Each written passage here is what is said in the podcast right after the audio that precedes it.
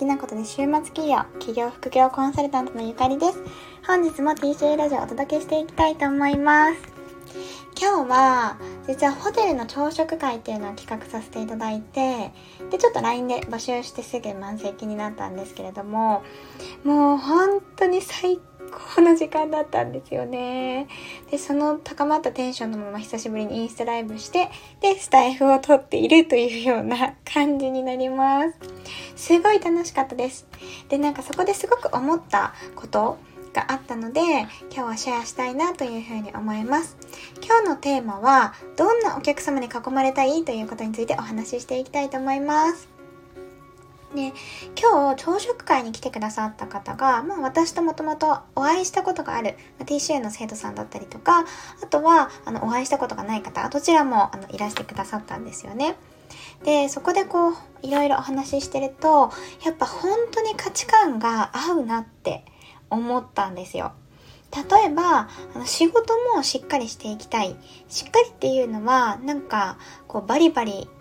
遅くまで働くとかそういうことではなくてちゃんと自分のキャリア自分のスキルアップして誰かの役に立っていきたいなっていう気持ちもあるしでも自分のライフスタイルプライベートももちろん充実させて女性らしく生きていきたいなっていう気持ちもある方。がすごく多くってでしかも自分の好きなことを追求してるっていうお客様が多くてで本当に価値観も合うし話してて楽しいしなんか幸せすぎるなって本当に思ってなんかもう長いしすぎてしまったんですよね。あの東京ステーションホテルのロビーでロビーというかラウンジで朝食を食べさせていただいたんですけれどもあの感染対策とかのためにこう人がちょっと今回も人数少なめでやったりとかあのできるだけ空いてる時間を選んだりとかっていうことで本当ほぼ貸し切りみたいな感じで やらせていただいて本当にあのいい空間で素敵な食事となんかほんと素晴らしい仲間お客様に囲まれて幸せだなって思ったんですよ。でその時に私がすごく思ったのは SNS のビジネスのいいところってここだなって思ったんです要は自分と価値観が近い方がお客さんになってくれるっていうことなんですよね。でそれはどういうことかというとあの私が今こうスタイフもそうですしインスタとかブログとかでいろいろこう発信をさせていただいてるんですがその発信してる内容ってやっぱ自分の価値観とか自分のありのままの姿みたいなものがやっぱり現れてるんですよね。で特に私の場合はあの自分のこういうところを見せたいっていうのがあってあまあ、こういうところ見せたいというか作ってるわけではないんですけれども自分の中でも一番大事にしてる核の部分価値観の部分をあのみんなに見てもらいたいなとか伝えたいなっていうことがあっていろいろ発信をしています。でそうするとやっぱその価値観に共感する人がお客様になってくださるんですよね。で逆に価値観が合わない方は見ない。私のことを見ないし聞かない。と思うんですよ。このスタイフもたくさんの方に聞いてもらいたいけど多分合わないなっていう方はもう聞かないと思うんですよね。そんな感じで実際に私と価値観が似たような方たちが自然と集まるような仕組みになってるのが SNS ビジネスだなというふうに改めて思いました。なので逆に言うと SNS で発信をしていく時に自分を作りすぎてしまう人とかちょっと自分本来の自分ではないものを発信してしまう。嘘とかではなかったとしても無理して発信するとかなんか自分が大事にしたいものとちょっとずれてるんだけどこっちの方が売れるんじゃないかなと思ってなんかあの違和感を感じながら発信するとかっていうことをやってるとあのその違和感がある発信内容に共感した人がお客様になるので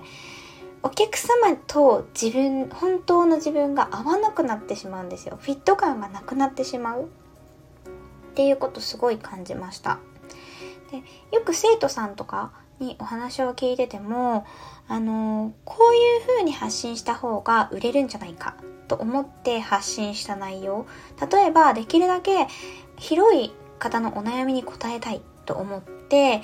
えっと、すごく小さい悩みだったりとか、うんそうですねなんかちょっと病んでる方とかに向けて発信をしたところやっぱそれに共感する人が集まってくるので結構病んでる方がお客様に増えてしまいましたっていうことだったりとかそういうのってよく聞くんですよ。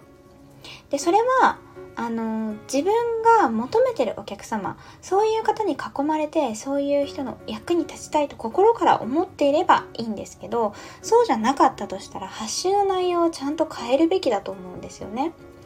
自分はどんなお客様に囲まれたいのか。でそのお客さんっていうのはどういう情報に引き寄せられるんだろうか。っていうことを考えて発信する。これがすごく大事だなっていうふうに思いました。先日インスタライブでブランディングについてもお話をさせていただいたんですけれども、えっ、と、ちょっとアーカイブ、私のアカウントじゃないのでアーカイブ残ってない、私のアカウントには残ってないんですが、そのブランディングってそういうことなんですよね。自分を着飾ることがブランディング。なのではなくてどんなお客様に囲まれたいのかな。だとしたらこういう発信をしていこう。でその発信っていうのが自分を曲げた発信ではなくて自分自身から出てくるもの。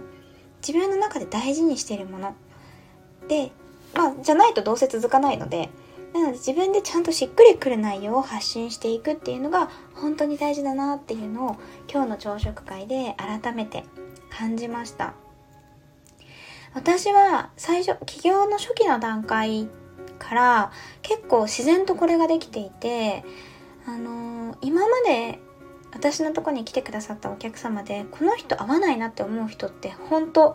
本当に正直に言って皆無なんですよ。本当にいつもお客さんのことが大好きになれるぐらい共感できるし価値観が合うお客様が来てくださるのですごく幸せだなって感じます。ちょっとねそのお客さん的に私に対してそんな風に思ってくれてるかはわからないので、なんかもし私の、まあ、TCA の、生徒さんとかがこれ聞いていて、いや、私は価値観ありませんみたいな人いたら超悲しいなとは思うんですけど、多分そんなことはないかなって思ってます。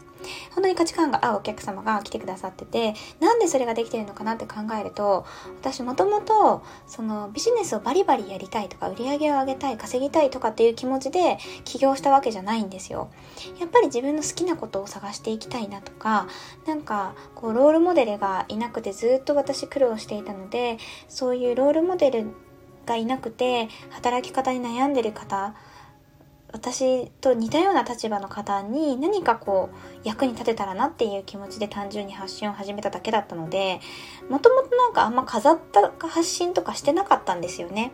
まあ、だから最初なんかブランディング的には微妙だったかも部分もあるかもしれないんですけどただその素で発信してたからこそ最初からお客様と自分の価値観にズレがなかったんだろうなっていうことをすごく感じています。